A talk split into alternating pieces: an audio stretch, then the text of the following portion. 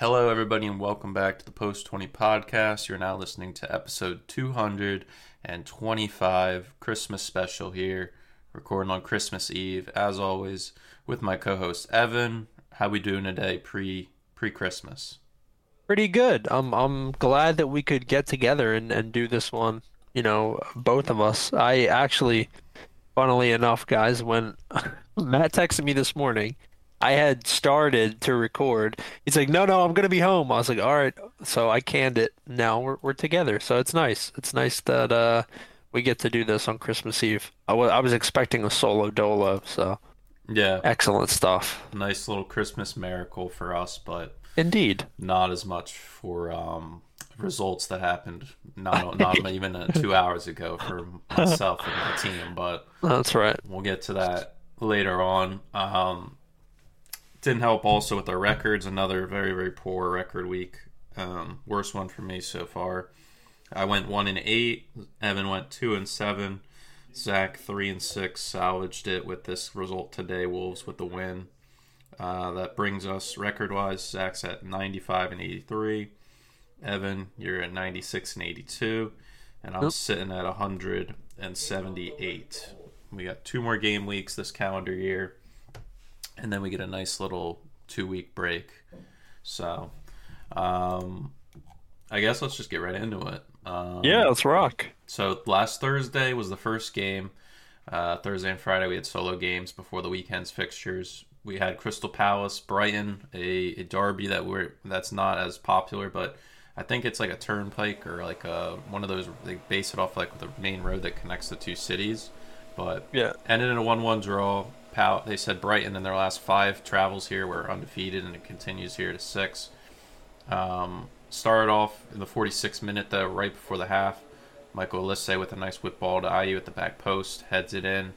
And then from there on, Brighton controlled it second half. Danny Welbeck came in after a long injury and gets the equalizer in the 82nd with a powerful header that uh, Van Bruggen couldn't do anything about it. And Brighton pushed to get the winner, but it wasn't meant to be. Um, Teams share the points. That puts Brighton in ninth position on 27th, five clear of Chelsea in 10th. And Palace, that's a point they needed. That's two points in a, in a or sorry, two draws in a row. They sit on 18 points in 15th position. Um, overall, what did you think about the game, Evan? Um, I mean, I thought Palace were probably lucky to get a point here. I know they scored first, but Brighton were the team with more intent uh, pretty much the whole way through. Uh, obviously, won the battle on shots and shots on target, 18 to 11 and 6 to 3. Also maintained most of the possession. Um, I was a bit surprised, to be fair, that that they weren't able to get more out of it points wise because this is. I'm I'm partial to Evan Ferguson. I like him, but Pedro, Adingra, and Mitoma are so tough. It's it's so challenging to uh, make sure you keep tabs on all three. And I think I think Marc Guéhi actually had a fantastic game. had a had a great like goal line save at the end. Um, stuck his foot in there. It honestly was probably unintentional, but he had a great great game. Um, but yeah, I, I was shocked to see Brighton um, not get a goal until you know that late.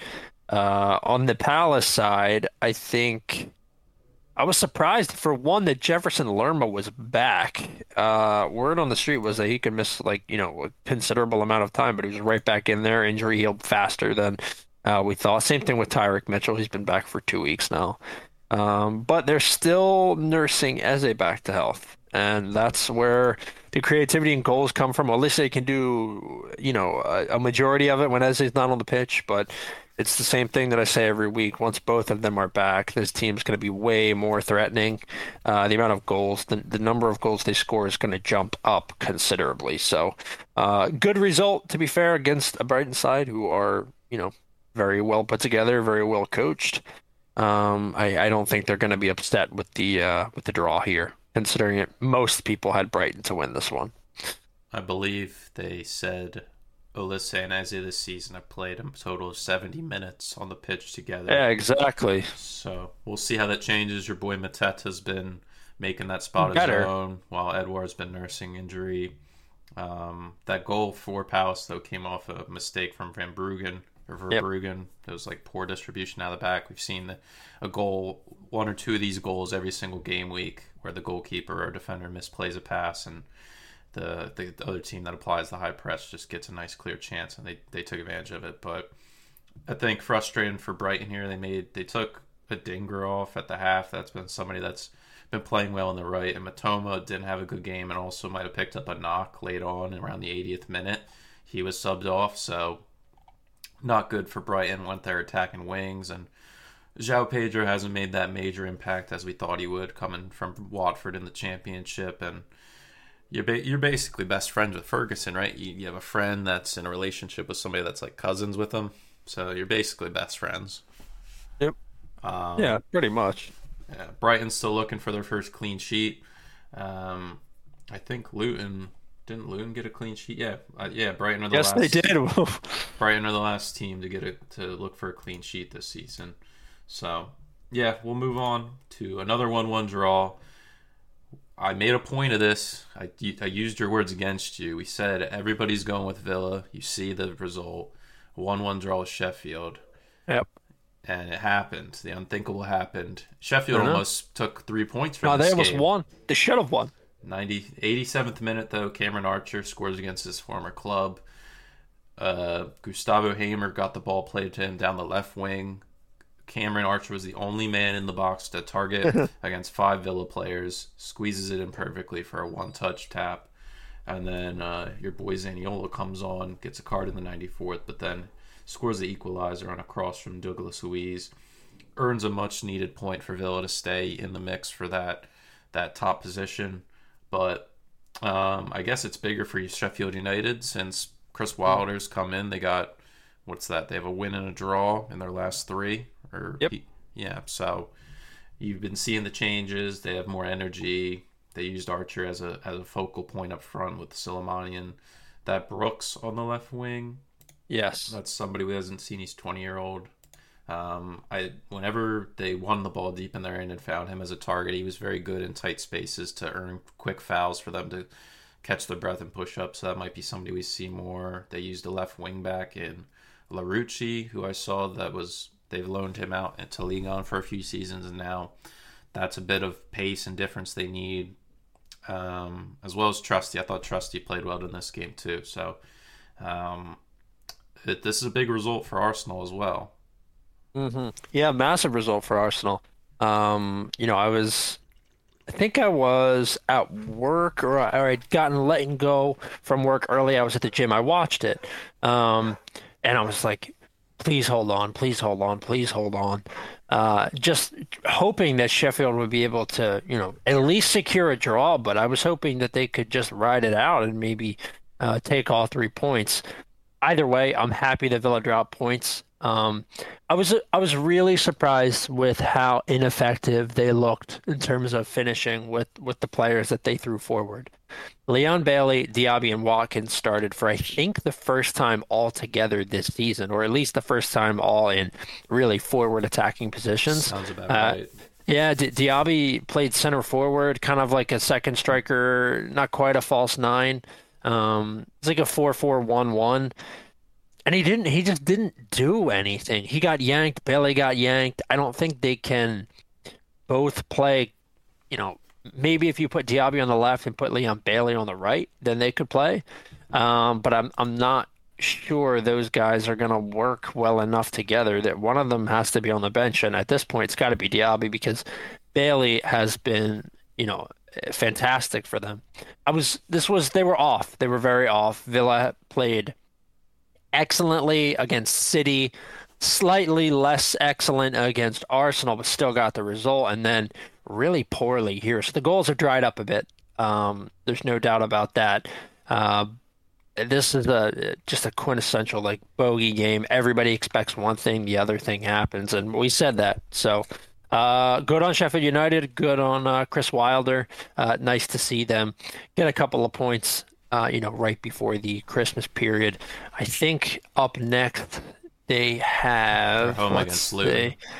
yeah, home against Luton, and then they've got um, City after that. So, um, probably not going to be easy the next couple of games, especially with the way Luton have been playing. Somehow inspiring football, uh, but entertaining watch here, despite the one-one scoreline. Yeah, and when you see the other two relegation teams picking up wins, Sheffield dropping in the 96 is frustrating because uh, it sets them back a bit more when their rivals are, are gaining on them or surpass or mounting a bigger a bigger mountain for them to climb. Um, for Villa, what was it? There, Ollie Watkins was really isolated out of this game. Not much involvement. They tried to play balls in behind him. Was just a little bit too far for him to to get control of before the goalkeeper came out and got it. And then his only real con- contribution was uh, on a he got a nice cross across the box to Bailey to score, but uh, it was varred off due to a foul on the goalkeeper off the, the, the corner that took place a little before the, the goal. So yeah, not allowing him to get involved really hurt them, and it just played right into Sheffield's hands there. Yep. Um, moving on to the Saturday fixtures, we started off 7:30 at the London Stadium, where West Ham got a massive 2-0 win over Manchester United. Uh, this puts West Ham now in sixth position. They jump Newcastle and Man United. They're on 30 points, only four behind Man City in fifth, where United now dropped to eighth on 28. Uh, only one win in their last five after that long run of form where they were winning a lot of games, and now reality's hitting a bit. They're on a negative five goal differential. It's looking really poor, but um, for West Ham's end, it was the Kudus show and the Paqueta show. First goal though in the 72nd from Bowen, and then in the 78th that Kudu's goal. Uh, that first goal though, massive mistake from young Kobbie Mainoo yeah, losing the ball in possession and a quick counter played to, to Bowen and is just really poor. So, um, what did you think? I guess let's just start with the obvious here with United. They had to start a 19 year old center back, Kambwala. I mean, yeah, it looked all right actually. To be fair, I thought. But the fact that we're having to revert to that and Rashford is a regular coming off the bench now just shows the state of this team. And I think they said in this entire game Antony and Garnacho totaled one pass to Højlund. Uh, yeah, so I keep hearing this no service shit about Rasmus Højlund. Um, you can't play 14 games in the Premier League, not score a goal, not register an assist, and just get away with it. I don't I don't want to hear anything about this fucking guy until he does something. I don't care what the service is like surely you can pick the ball up and do something with it. As a striker, you get regardless of what your height is, your like Ho- Haaland is the definition of a just he's he's enormous, right? The guy still registers assists. I know he's playing in a better team. There are target men strikers that still make an effect on the game without having excellent service. Haaland's a bad example, but throughout history, there are tons of these players. This guy is a nothing player. They bought him for all of this money. He hasn't done anything. Antony, worst signing ever, which we have already talked already talked about. Horrific. Came from Ajax. Ten Hag still not fired. Not sure how. But I keep hearing the lads are playing in the system. The boys played well in the system. What's the fucking system? What's the system? I don't see a reg uh, a normal regimented style of play. This is horrible. And McTominay, although he scores in huge moments, is not a midfielder. He needs to be probably playing further forward. At this point, fucking stick McSauce at striker. What's the difference? He's the only one that scores for you. Put him up top. And you got to get Rashford back in the team get Antony out, move Garnacho, put Rashford on the left, or play Rashford in the center. He can't just sit on the bench. Kobbie Mainoo seems to be the only player that has any sort of, you know, um, intent in, in exuding some passion or, or, exerting some passion. It's just, it's really bad. Jonny Evans is like 50 years old. Uh, Kambwala kid, it, honestly did did pretty well considering. Um, but it, it's so bad, man. The the level of talent on the bench is absolutely horrendous. Um, Amrabat is is dog shit. Didn't even get in. The Pellistri kid's young. I hear a lot about him. I don't know how I feel about him. Eriksen, ancient. It's awful, man. This is the worst United team. I've said this a lot, but this is a such a bad team. Uh, it's just I, I Sir Alex Ferguson is still alive. He will not be alive for much longer if he keeps having to watch this team. I don't know what happened to them. They have zero identity, nothing. Yeah, I think they're going to be approaching a record soon. The most defeats in a full Premier League season. They're at eight already in 18 games. So it, it's it, I get so worked up about it too because this was.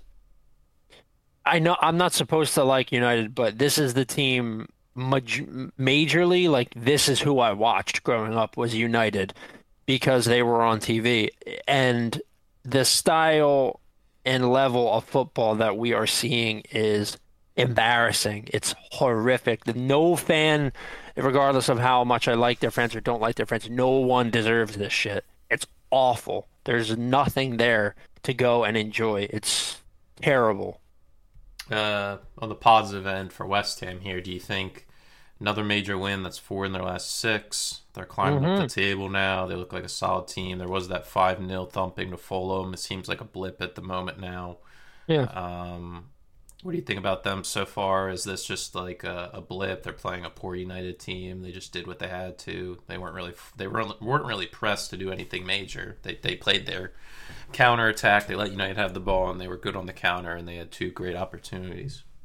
Uh, they have a lot of really talented finishers. Um, Kudus. I mean that that's that goal that he scored at the end there was almost like a kickoff glitch, just like straight out of FIFA. I, you could feel the momentum switch. It was one pass, he was in, he went forward. Great touch, great finish.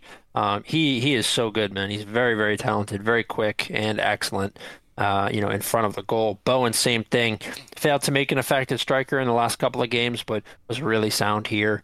Um, I don't know. I don't think this is just a like a blip. Uh, I really think West Ham are playing um, solid football this year.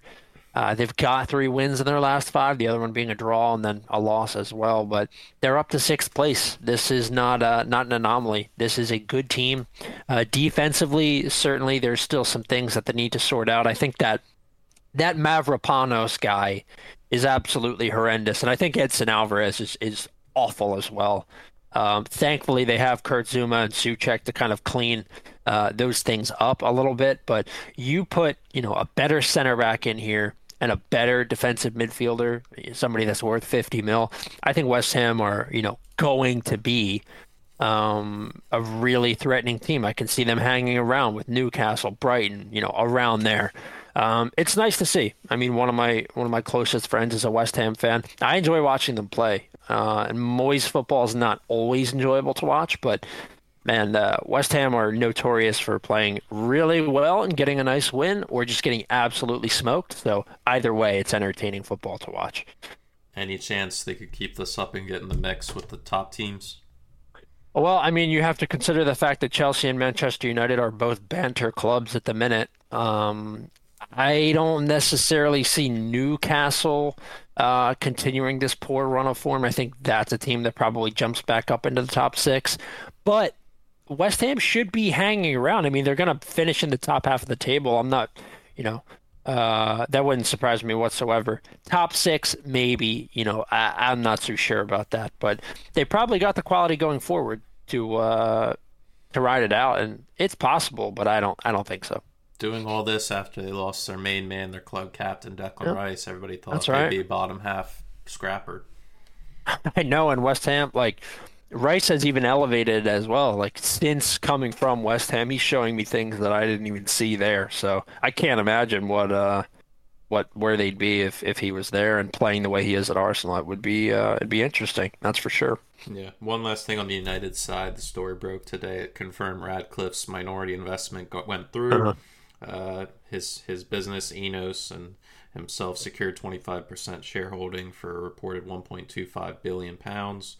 and it says that INEOS will be will also be delegated responsibility for all the club's football operations, and in addition has pledged 300 million dollars for future investment in the stadium. And it says in the next coming days they're going to enact a series of sporting changes in his new role at the Theater of Dreams. So a lot of people are going to be losing their jobs. Uh, yeah, that's the truth. I don't, not so sure that guy's going to make the instant effect that United fans think he'll make, but twenty five percent stake in that yeah. club. a lot. That's a fuck ton of money. There's no no question about that. Highly involved in F1, I think. Yeah, uh, as well. The- yeah, the guy loves sports, so I don't know. Maybe maybe it's possible. They need something to change. So Okay. Speaking of change, Luton won, Newcastle nil. Uh, Mm. a, very very heartfelt day. Played for their captain Lockyer, who is out indefinitely until we he gets his medical status in check. But Andros Townsend, banging commentator, scores the winner in the 25th off a Ross Yeah. Barkley assist. Uh, and then from there on, they stuck through. Newcastle just didn't have the legs. They did bring in Isak and Botman off the bench to make a difference. Isak did score com- comboing with Cam Wilson, but was varred off for a foul in the play or offsides, I forget. But Newcastle fall down. Their away form continues as they're very poor. And Luton, Kenilworth Road is an absolute fortress. They finally get that big win over one of those big teams. Um, what what what do you think of this performance from Luton? It just continues that they're they're fighting and fighting. It, it shows that maybe they they might stay up this year.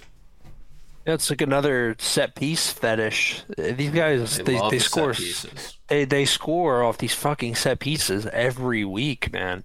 It's I don't know how I feel about Luton because I absolutely hate the stadium. I absolutely hate the. Uh, listen, I hate the viewing angles.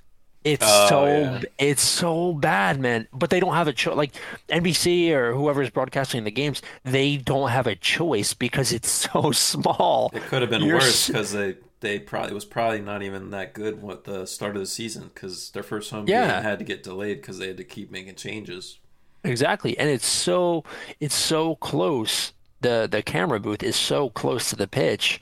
Your the the field of vision on or field of view on the camera is like you don't get you don't get as much as you would expect at the Emirates or at the Etihad or even at Old Trafford or Stamford Bridge.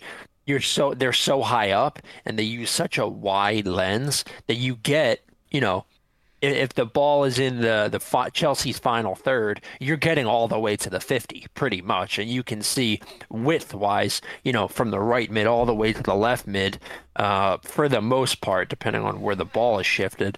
Uh, this pitch, man, if there if the ball is in the corner, you are getting the corner and like half of the goal and it's just that that diagonal like it's like a triangle piece of the pitch that you get to see. I don't like that. It's it's a it's like a bad camera angle on FIFA. It bothers me.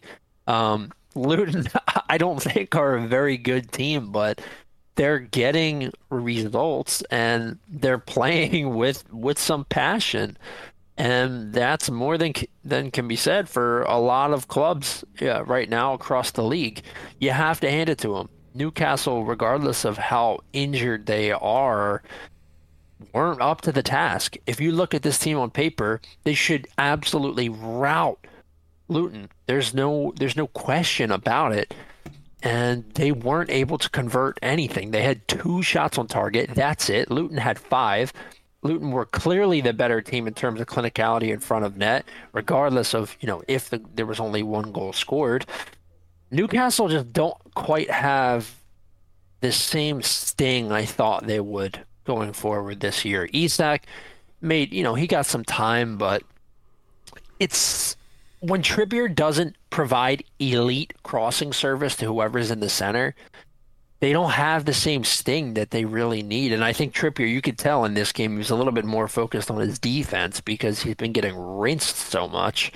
Um, very odd, just a, an odd game. Um, I like to see the the underdog, you know, perform. It is nice to see this Adebayo guy up top. Uh, he's latched onto a couple of crosses, a couple of set piece goals. Um, but man, it was it was fantastic to see Andros Townsend score, especially after I think he called the first game of the season. That uh, I forget who played, but yeah, he was in the booth and my brother and I were watching. I was like, Bray, Andros was in the booth, you know, at the be- beginning of the season, and he just just fucking went out there and scored against Newcastle. It's it's wild, but um, yeah, good for them, I guess. I I still hate the way they play, but good for them. And surprisingly, they've been doing this without their main number nine coming into this season, Carlton Mm-hmm. Morris, who got them promoted the last three games I saw. He's been coming off the bench, making sub appearances. I mean, Rob Edwards doing things that need to be ne- that are necessary to get the results here, I guess. And I think Ross Barkley is another key player in that. He's a dynamic midfielder here. We've seen him what he can do with Everton. He got that big move to Chelsea. Like a lot of players, we see them kind of lose their way in their careers when they go there. And now he left again, got some time in France, and and is now back to playing in the Prem where he belongs. And uh, there was that moment where I thought he scored bar down, but uh, hit the backside of the goal, went out of bounds. So he's really stepping up and finding his form in there for them. Um, okay, and then we already mentioned they got that big match against Sheffield, which could propel them out of the relegation zone, depending on what Nottingham Forest do this um, this week. Well, this week. Uh, speaking of which, they lost three two to Bournemouth in a crushing crushing result for Nuno Espirito Santos' first match in charge. Thought he'd get the manager bounce, but it gave us a very entertaining game where we saw Anthony Elanga. Well, before I get there, we saw a double yellow card for Willy Boly. Picked up a yellow in the fifth, gets his second in the 23rd. Um, when the VAR came, well, when the camera showed us the replay of it, everybody agreed it wasn't deserving of a second yellow, but VAR cannot review yellow cards yet. That seems like that might be an issue that needs to get changed in the future. I don't know what you think of that about second yellow cards, but yeah. Uh, we got the first goal though in the 47th 10 men down. Elanga opens up the scoring off Chris Wood assist. And then the Dom Solanke show started, first in the 51st, second in the 58th. Chris Wood bags the equalizer in the 74th off a Gibbs White corner. Um, we talked, you mentioned Højlund not getting very many chances or service. Chris Wood, this is a guy we see sporadically in and out of the team, but still can find big moments to capitalize on. Gave them hope to earn a point here in Nuno's debut. But 93rd minute, Dom Solanke hat trick, the killer. 10 goals this season for Big Dom, former Chelsea, former Liverpool. Bags of three points, five wins in their last six, unbeaten, I believe, in their last, yeah, unbeaten in their last six. They sit in 12th position on 22 points, only behind Chelsea and Wolves on goal differential.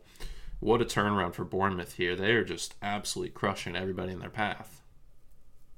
I, Iraola, it took him a really long time, and you you swore, man, that this guy was going to be shit. One of the first gone. I know, and a lot of people did. You, you weren't alone in that, but they only um, had one win in their first ten. Nah, they're they're cooking. Billing has been amazing. Uh, this was uh, Solanke's been okay, but this was a, a, a, real coming out party for him because he was amazing. Um, we should say, like, the red card makes it a little easier down the stretch um, yeah. for you to stay in it, but or, or at least attack. But you have to give credit to Nottingham Forest as well for for how well they played with ten men, able to convert twice. They got the goal from Elanga, they got the goal from Chris Wood. Um, you know, answered back. It was two two. I thought maybe they'd be able to ride it out, but um, after a while, the the red card it it does it weighs you down in the final ten to fifteen minutes so much and you can see it every time there's a red. The last 15 minutes are helter skelter. Uh, and thankfully, you know, for, for Bournemouth's sake, Dom Solanke was able to cap off the hat trick, get the point. But I think you you have to give Nottingham Forest a ton of credit um, in that first game with Nuno. They fought really hard. It's very unfortunate that that red card happened. This could have been, uh, you know, game of the week in terms of scoring. I think uh, without it, but at the same time, got to give a ton of credit to Bournemouth for sticking with it, making sure that they got all three points, and capitalizing on a mistake from Nottingham Forest. So well done, entertaining watch. Uh, unfortunately, played against Dom Solanke in fantasy, so I don't think anyone on earth would have bet on a Dom Solanke hat trick. But uh, there you go, Chelsea legend. First in his career in the Prem. Of course, it was. Uh, moving on, Tottenham two, Everton one. This was a tale of two halves, really. We saw Tottenham come out firing hot. Richarlison bags another in the ninth from Brennan Johnson, who was a game time decision with that facial injury picked up in the prior match. And then Heung-min Son in the 18th, early 2 0 lead for Tottenham playing at home here. The fans are buzzing. But really, from there on out, in the 24th minute, we saw Gana Gueye pick up a knock. He comes out for Andre Gomes, who's been out for 18 months. They said this is a former Barcelona player they picked up under Ancelotti he made a massive difference in this game. Danjuma as well in the 66 came on, and it was from Everton from there on out. They should have had one or two goals before the half, but DCL scored one. One was varred off. Uh, they had another chance that was very close, but um, we didn't see them get a, a, goal until the 82nd from Andre Gomes. They said his first goal in the Prem in five years. and we thought Everton would get a late winner, but it wasn't meant to be. Tottenham squeak out of this with a 2 1 win. This puts them in fourth position. They jump Man City on 36 points, three straight wins now, only four points behind Arsenal at top. And mm-hmm. this team's cooking at the right time. As there has been news coming out, though, that Van de Ven and Maddison aren't going to be as back as soon as people think. They said Van de Ven's a little ahead of schedule than we thought, but maybe it might be an extra week for Maddison, But it doesn't seem like that's going to be an issue here because Ange is getting it done with whoever is whoever's there. He could have a ball boy play and they'd get the job done. Yeah. Um, I don't like every every single game that you watch Tottenham, something odd, something crazy. You're going to see end to end just buccaneering football. It's it's so different than what I'm used to with Spurs. They they there's been a couple games where they haven't showed up, but they've still made it a contest. They may not have scored, but they still fought really hard. And that's another one here. They scored those two goals immediately and then fight as hard as they fucking can for the rest of the game. 62% possession. Um, Richarlison, I believe, got banged up late. Um, Romero's hurt as well. And then they substituted Sarr off. So hopefully they don't have a ton of, of injuries to deal with on come Boxing Day. But man, I, am just so impressed. I'm so impressed with how much Sun has stepped up, how much Richarlison has stepped up in the last four or five weeks, and same thing with Kulusevski. Um, this team is playing so far over its, you know, expectations on paper. Uh, and it's the Ange effect. We know he, we have to give him a ton of credit. Um, but going out there with Ben Davies and, and Emerson, Porro's been good. Ollie Skipp, you know, that's a guy that's playing Højbjerg. Those are not those those are not great players, and they're they're putting in great shifts and great performances as a team, regardless of who shows up and who doesn't show up. Um, so it's it's it's very challenging. I don't know many people, regardless of who they support, who don't like watching this Tottenham team play. Uh, and it has been just amazing to see uh, Son put the team, you know, on his back and be uh, everything that he can be as an attacking player. Uh, I really hope that we see them get uh, another number nine. Richarlison has been good, but surely there's someone out there that, that is able to match and probably probably exceed uh, his contributions. and then on the Everton side, good on them, man. They stayed in it. Uh, André Gomes, I, I wasn't even aware that he still played. Uh, to be honest, I had no idea that he was still on this team. I o- I only remember uh, Sonny like smoking him that one year and breaking his leg. Um, Garner that was the injury that he was coming back from. Still? I don't I don't know. They said he was out for eighteen no. months. This was his first game oh. back. I don't know if that was the incident. Eighteen months. Well, maybe it was. That was like a year and a half. It was like almost two years ago. So yeah, I guess that that's odd that this is the game that he's coming back from. Uh, it was a revenge game for him. But yeah, I, I thought they, they did extremely well to stay in this one. They got one late. They were never gonna you know really get back in and win, but uh, there was always a chance that they'd be able to draw. This Dyche ball, man, it's entertaining. Uh, they register a lot of shots on target. Uh, they take a lot of chances. There's a lot of balls just fired in, whether it be from Onana or um, you know, Jack Harrison, players on the fringes. Formation was changed though. Uh, Onana was playing further up the pitch. Now instead they opted for like uh, four two three one, which is actually one of my favorite formations ever, with the three attacking mids, two play wide, one plays down the middle. Uh, Onana and Idrissa were were swapped back and are actually playing defensive mid, which is where both of them should be. Um, I'm curious to see how Everton would play with this formation against a worse team, but I'll bet you right now we don't see it. I think they'll go back to that. Um, it's like a 4 4 1 1 where Onana kind of plays center forward. That's super odd. He drops back in, but he, he also gets forward. Um, the Everton experience is, is something special to watch right now. It's very strange. Um, this is their first loss in the last five games. Uh, the other four of those results were wins. So it, it's it's interesting, but um, they have a really tough game coming up against Manchester City. So keep your eyes peeled. It's it's going to be entertaining either way. Yep, they all the four of those wins as well were clean sheets, so this is the first time they conceded in a while. Uh, they're in 16th on 16 points still. Uh, four points clear the drop, but if a Luton win comes out of this weekend and they don't get anything out of Man City, we could see them back in the mix for that relegation talk. But I think people are on the side of they'll be okay.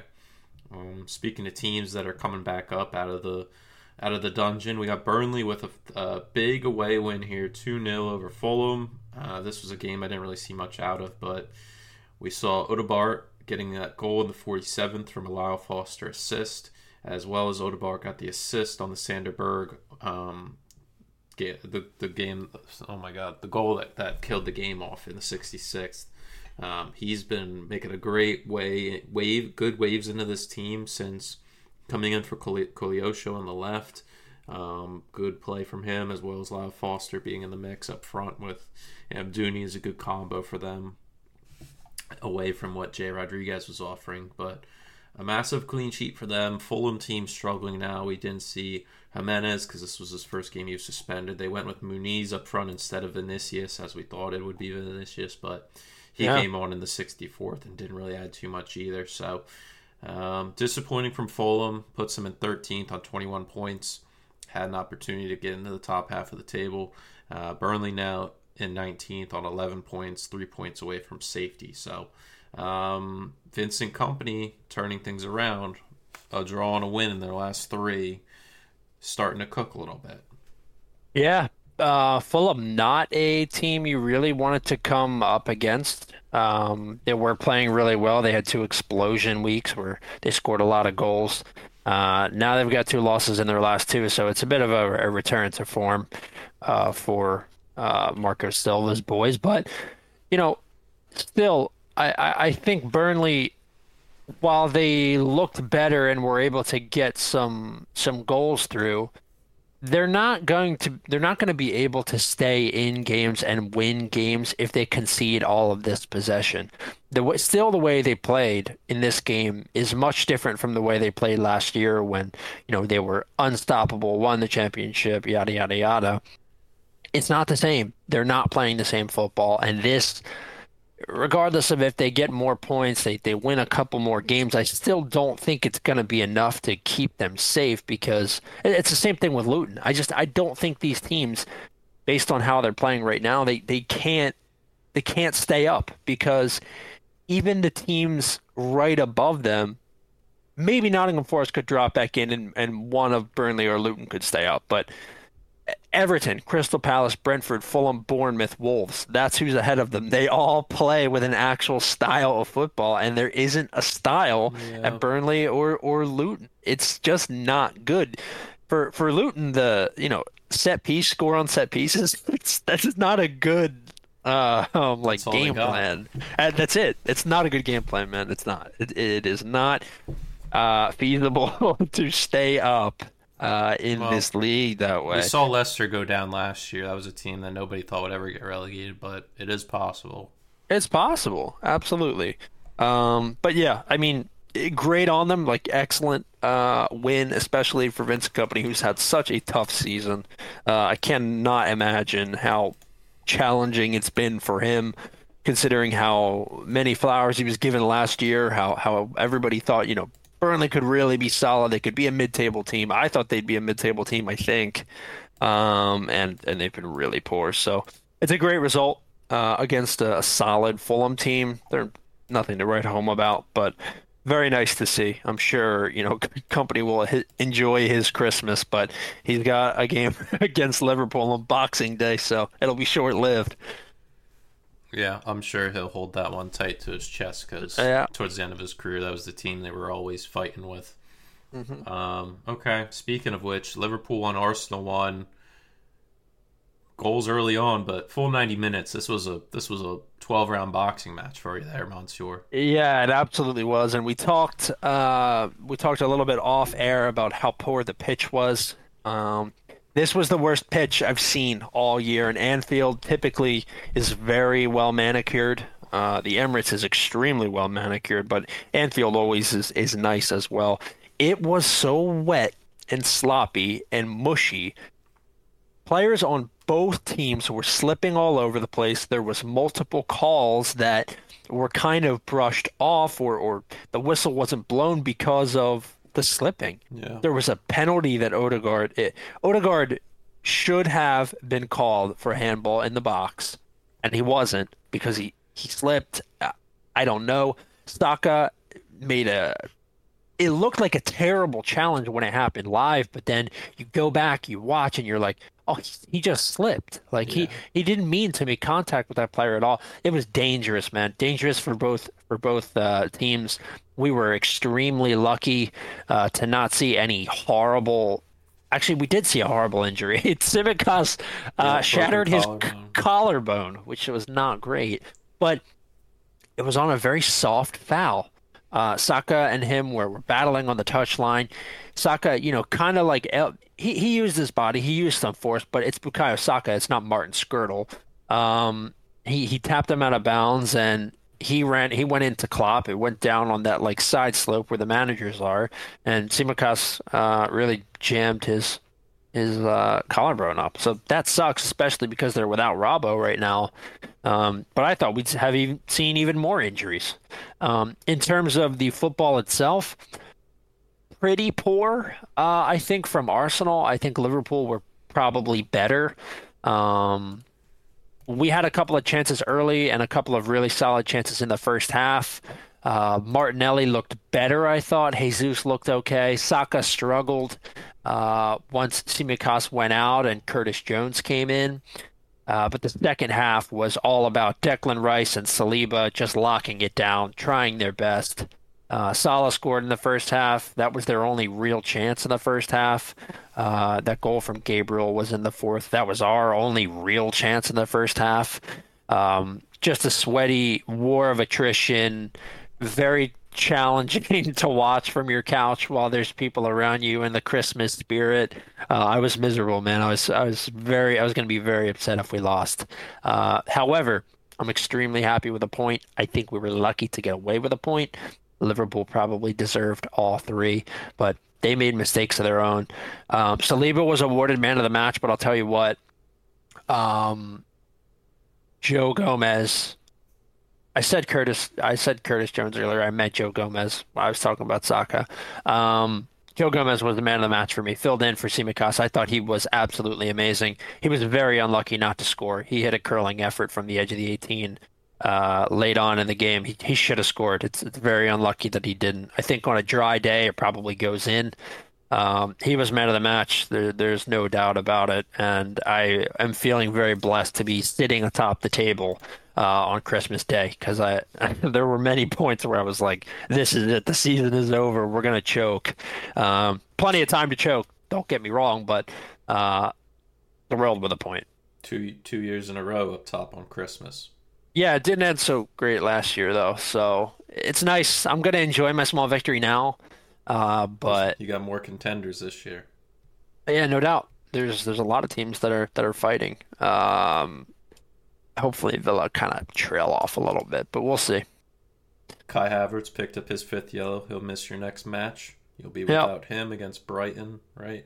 You guys play. Mhm. No, no, West Ham. You guys host West Ham Thursday. Yeah, I'd like to see probably Trossard maybe instead. Um, He's played in that spot before, right? Playing Yeah, he has. eight or a ten. It, it, it's like an LCM. Yeah, it's odd, but he plays more forward. Martinelli drops back. It's Are you thinking I he don't draws Jorginho in there? no, I fucking hope not, buddy. I sure hope not. I mean, he he is Smith- he's horrendous. I'd rather see Reiss Nelson or Smith Rowe. Smith Rowe is fit. He was on the bench for this one, uh, but I think Trossard. He's he's obviously the the most talented player that you can put in there. So um, hopefully it's him. But yeah, Havertz will miss. Okay. And our last game, which took place this morning, uh, Wolves two, Chelsea one. Mm-hmm. Um, lineup. I was, I was asked if what I thought about it. I just want some consistency. I didn't realize Caicedo was ill. And now Enzo has a hernia, right? They said like a sports hernia or something. yeah. Um, but front four was Broja, Jackson, Palmer, and Sterling. Ugochukwu stepped in with Gallagher in the middle. No chemistry there, and Ugochukwu's hamstring went, so we have some central midfield issues. Um, hopefully, Caicedo feels better come our next match here Wednesday against Palace, which is a good team to play right now because that's like a team we always do well against. But I'm sure Eze and Olise will start together for the first time. But in this match, we saw the first goal come in the 51st from Lemina off a corner kick, which we struggle defending as well as attacking because we never really put balls in the box. We always bullshit with it. And Yep. 59th minute, we saw the major changes start happening. We saw Mudryk and Nkunku come in, and they both they both added a bit of something. And 92nd minute, uh, we're sending everybody, and Wolves on a counter there get a shot and deflect block shot lays out to Doherty at the top of the six, and he slots it in for the winner. Yep. Uh, and Nkunku gets a consolation goal in the 95th from a Sterling cross. Good to see him score off that, but you, nobody really could celebrate it because at that point, game was kind of over. We pushed and ended up nothing happened. Um, 100th minute, our third string goalkeeper Bettinelli gets a yellow on the bench. Highlight of the day there, and sad day for Chelsea fans. I saw there was a big section of them wearing blue Christmas hats, and yeah, super depressing. Um, Madueke made a return here on the right, and that was nice to see because he's going to have to play Wednesday. Sterling and Palmer both picked up their fifth yellows for the season, so we'll be without those two. So I'm imagining a front four of Mudryk and Nkunku, Madueke, and Broja or Jackson up front, which sounds nice on paper, but will have no bit of chemistry. So uh, Jackson also picked up his eighth yellow card of the Yep. season with dissent. Um, incredible! It's incredible to see how many cards this guy could get come the end of the season. Just no discipline. And yeah, kudos to Wolves. They deserved it. They pushed on. We're level on points with them now. They're only behind us on goal differential. Um, big for Gary O'Neill and those guys. Uh, and Nkunku could have had two as well. Uh, Toti Gomes off the off the goal line clearance from him saved them. And I guess Evan, the big moment of the match was early in the first half. Wolves back pass. Uh, Oh, Saw man. plays to the defender. Sterling strips him. It's a three on one with the goalkeeper. Sterling has Cole Palmer and Nico Jackson off to his right for the drag for an open net. Goes on his own and misses it. That's a game changing moment because that puts Chelsea up 1 0 going into halftime instead of what occurred uh, from what we saw. That's a moment of absolute mental. They that's, said Chelsea just- this season have missed the most big chances of any team. Oh, I believe that. No doubt about it. I, I if you asked me that question without having heard that, I probably would say Chelsea.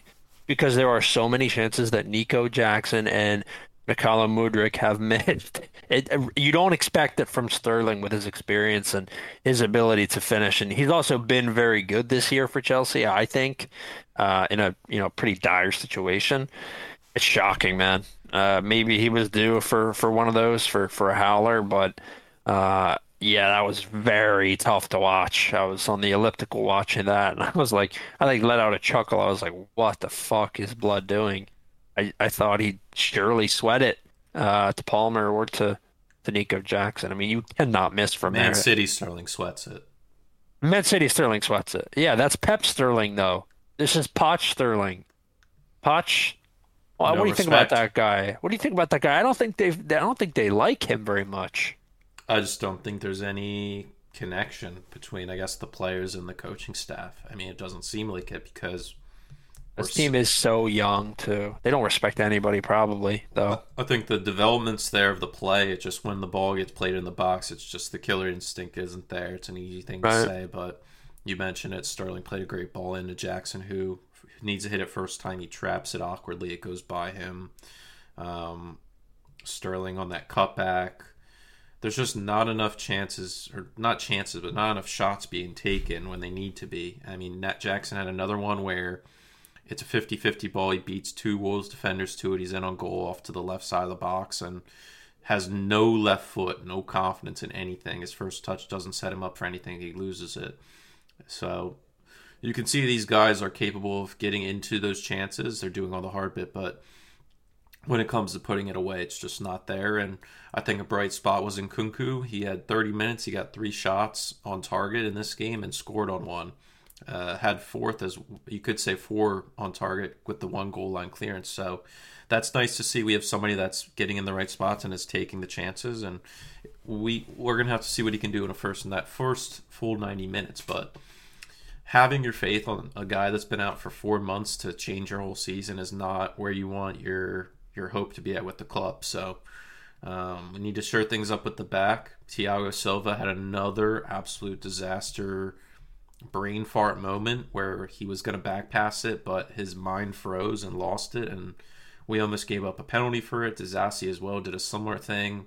Mal- Malo Gusto letting the ball bounce in front of him and misclearing it. It's just too many mistakes, man, in the back, and there's just no consistency. There's zero consistency, too many injuries. We are the most carded teams. We have like 50, we're the most carded team. We have 50, 56 yellows, it says, three mm. reds. It's by far the most. We have more cards than Sheffield, and Sheffield's defending 90% of the time. It's just unbelievable how many cards we get for dissent. It's just it's it's unbelievable. And Broja again having no effect on the game. Yeah, so you're not in on him, eh? You don't think he's he's the guy?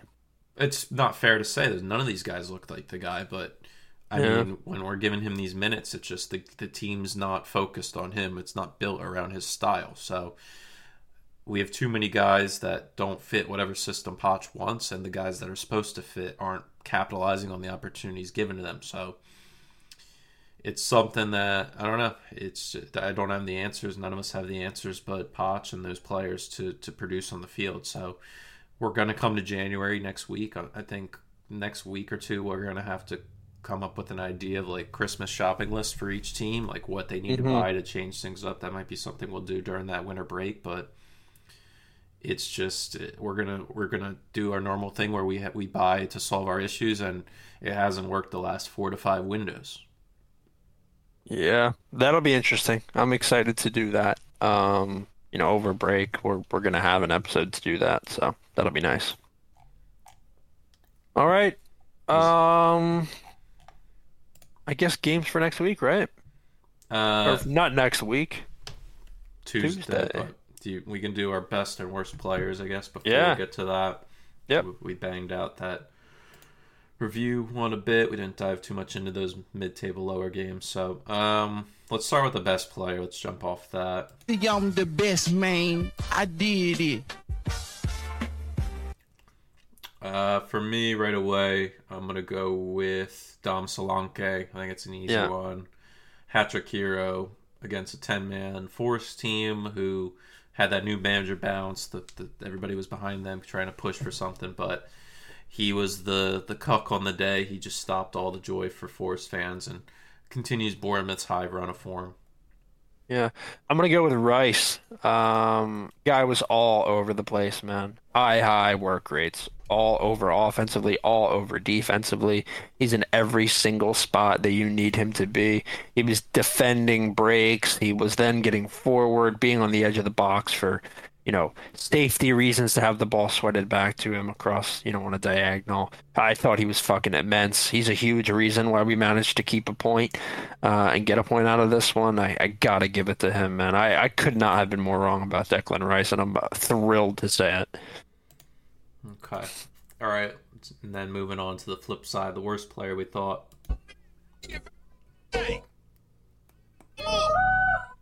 I'll let you go first. Um, I, am gonna give it to Willy Boly, uh, because that red, without that red, Nottingham Forest absolutely have a better chance of winning this game. Uh, you saw how they played after the red.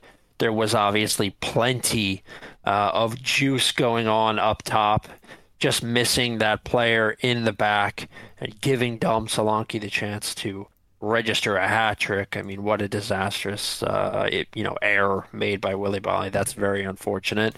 Um, yeah, I'll give it to him. He he actually fucked his team over pretty bad there. Uh, for me, I can't really pick anybody specific out, but I think I'm gonna go with Cody Gakpo. Uh, he kind of stinks, that guy. he's not given too many opportunities, but this is a massive game to take advantage of where Nunez isn't doing any better either, and these guys will be probably playing together in the team come January with Salah out of the picture for a little bit. So, um, yeah, I got to go with him. He just couldn't capitalize on the moment here where his team needed him. Yep. All right. Okay, we got week 19 predictions starting with Tuesday's matches. We have kicking us off at 7:30 Newcastle hosting Nottingham Forest. Zach has Newcastle here. I'm going to go with Newcastle here. I'm just going to back the home team. I do think mm-hmm. Forest is going to bring some juice with that new manager bounce, and I think there were a lot of good signs, even with playing with 10 men against a Bournemouth team that was just on the day meant to win with Solanke's form. But I think yeah. we'll see an interesting match here to start us off Boxing Day.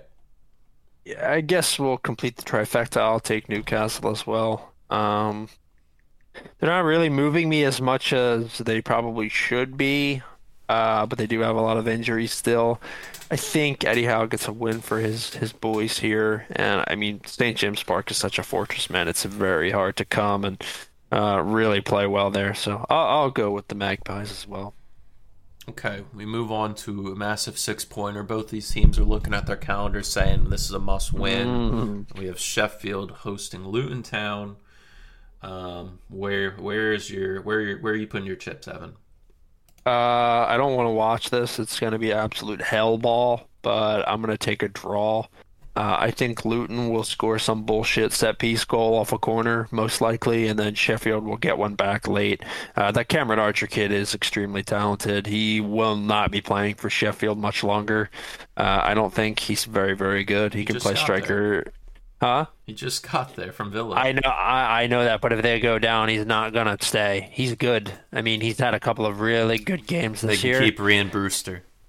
Yeah, yeah, exactly. I, I I've seen him a couple of times. That that goal that he scored uh, the other day was nice, and he had a I think he had a banger earlier on the season as well. Yeah, uh, yeah. If they don't if they don't stay up, I can't. I can see him going to another team that's you know on the fringe. Uh, yeah, I, I'll take a draw, but I don't think it's good. I think it's a one-one ugly game. Okay, I'm gonna I'm going with Luton here. I'll go with the Road Dogs. Zach's gonna, right. Zach's gonna take a draw with you. Uh, the other 10 o'clock game, we have Bournemouth Fulham. Um, I'm going to go with a draw here, even against what Bournemouth's been doing. I think Fulham are to pull some kooky result out of their ass here. And Zach is taking Bournemouth here. He's going with the Cherries with another win. A yeah, win, I'm taking. win here could put them in the top 10. That's right. I am going to take Fulham. I think the buck has to stop for Bournemouth somewhere. Uh, this Linsanity run, you know, they they gotta have a loss coming up here somewhere. I'll I'll take Fulham. Uh, I just don't think Bournemouth are, you know, that guy. You know. Yeah. Okay. Uh, twelve thirty kickoff, lone game there. Burnley hosting Liverpool. I think this is similar to that Villa hosting Sheffield game. You're thinking it's going to be one way. Um, have we learned from our lesson, Evan, or is this different? Burnley at home, they're the worst team. One win in then nine at home. Liverpool on the road are significantly worse than at home, but still only one defeat on the road this year. I couldn't be so lucky to watch Liverpool drop points uh, against Burnley. I'm taking Liverpool. I, I know they're going to win this one. Okay. Uh, Zach and I as well taking Liverpool. We move on to the 3 o'clock kickoff, ending us off on Boxing Day uh, with the most interesting storylines Man United hosting Aston Villa. I am going to ride with the villains. Zach is also riding with the villains. Uh, yeah, you can you can pencil me in for a draw. Okay. I am just hoping that what? somehow United score a goal who, if you're looking at the United team, who are you looking to to get a get a game get a game winner or make a big difference for them? Rashford, fucking, he needs to start. They need to put him on. I think this could be a game where he shows up and reminds people that he's Marcus Rash, you know, Marcus Rashford, that he is a good footballer who can actually contribute. Um, his new haircut is fucked, but yeah, I think uh, Saka's is fucked too. I think uh, he can show up. They just need to give him the time to play. That's all. Isn't Saka's like green or something? No, man, it's like blonde. It's so bad. It's Yeah. it's horrendous. I don't know what he did. It looked so handsome before. Go back, go back to your regular black hair. It's good. It's usually Uh, like it's usually like a one season thing. Yeah, and when they do it, like when the players dye their hair or go to a different hairstyle, like the only player that successfully did it, changed his hair all the time and was good with every single style, was Beckham. You you're you got to just stick to your normal cut, man. It's too much. It draws too much attention or something. I don't know. He rocked the skinhead look. Who, Beckham? Yeah. Yeah, he had the faux hawk, he had the long hair back when he was at Madrid. He had he was a skinhead, and it all looked good. So I don't know. He was Madrid Beckham was the look. Yeah, I mean, special with the headband and Ramos with the headband. hmm Pepe with the fro. Indeed, before it was bald, Mhm. before he started eating people. okay. All right. We move on to the Wednesday slate. Um, two thirty, right? Or, yeah, I think that's two thirty. That's right. Chelsea, Crystal Palace. Um, anything changing here for you? All right, this is your second team.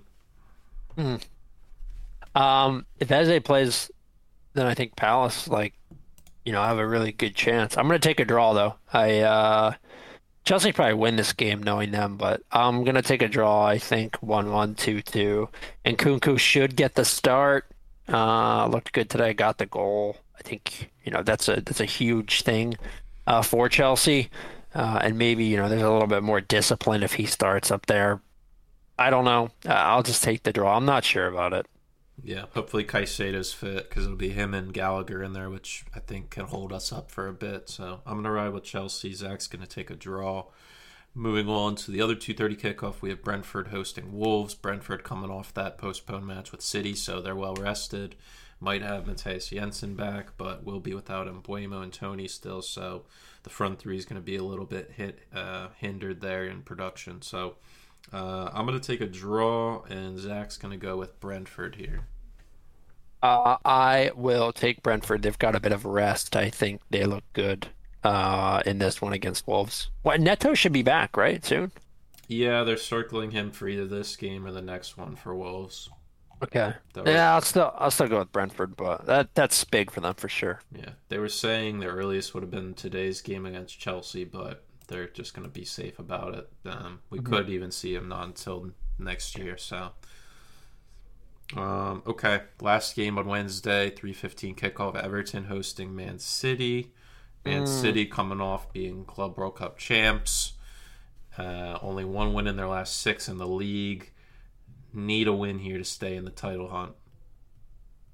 Yeah, this is uh this is a really important one. It's also there's a lot of uh, hatred between well, really just from the Everton fans towards City because Everton were were docked those oh yeah, points. Meanwhile, City, you know, have have probably broken every financial fair play rule in history, yeah. uh, and haven't been punished for it whatsoever. So those Everton fans are not going to be happy, uh, and they will travel. Uh, City's fans will not travel, is what I meant to say. Uh, to Goodison, I mean, they are the most plastic fuckers you can imagine. So. Uh, I am gonna take a draw Okay. knowing that City will probably show up and just fucking silence them anyway.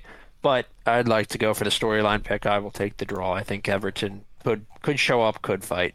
Haaland game time decision, Doku game Uh, time decision. Both Uh, frauds. What is this? Friday, Haaland was still not pictured training. Uh, Pep said he still cannot train, so it's looking like he'll be out for this game as well. So I think there's a chance. Uh, I'm gonna still rock City. Zach's taking City. Um, final two matches on Thursday of what we're predicting here. We got 2:30 kickoff. We got Brighton hosting Tottenham. I am taking Spurs on the road, and so is Zach. I will join you, gentlemen. I will take Tottenham Hotspur as well. Okay. All right. And then finally, 315, the other side of North London, Arsenal hosting West Ham, London Derby. A clash of titans in in Evan and Cook. Where are we Uh, going here? How is this game uh, playing out? I'll take Arsenal, but I'm gonna be on the edge of my seat for this one. They always give us trouble. Always. Is, like- is Zinchenko going to be able to cope with Kudus? No, no. There's a zero percent chance of that. Um, they have to throw somebody else in there. I don't know. I, I don't, I don't think anybody else is fit to play there. like the only other player you could throw back there at fullback is Partey, but Kiwior. again, like Kiwior is a better defender than Zinchenko. The question is, how much do we miss out on Zinchenko going forward when he cuts in? And you know, uh, uh, yeah, it's going to be really tough to stop Kudus. He'll be there though, right? Like he won't be gone for Afcon yet. No, I think he's finishing out the this season. I mean the calendar Uh, year. I think I think it's like the first week of January he leaves or something. Yeah, West Ham proper hate Arsenal. I mean, they show up every single time we play them. It's going to be tough. I'll take Arsenal, but we have to find some sort of solution to bottling up Kudus because it's going to be really bad otherwise. It, like this could be a bloodbath, I think. Yeah. Um, Zach and I are also taking Arsenal. Okay, that's game week 19. We'll be back Friday. I'm off. I'm off work Friday, so we can do Excellent. Friday. So we'll be back Friday to do the New Year's predictions. We have games that Saturday all the way to January 2nd to do, Mhm. and then that's when we'll have our our little break there from the action. Um, coming back January 13th with with the after the break. So. Okay, that concludes our Game Week 18 recap, Game 19 predictions. Appreciate everybody this year for listening, whether you're new or have been faithful throughout the year and years past. We appreciate all the support. Follow us on uh, socials at Post20Pod on Instagram and Twitter. And you can also follow us on SoundCloud, Spotify, and Apple Podcasts to hear any past and future content moving forward. Evan, thank you as always. Appreciate you holding up the recording to get me on here for the Christmas special. And, Of course, brother. Yep. And uh, we miss we wish you guys all a Merry Christmas, and we'll see you back here on Friday. Take care. Yep.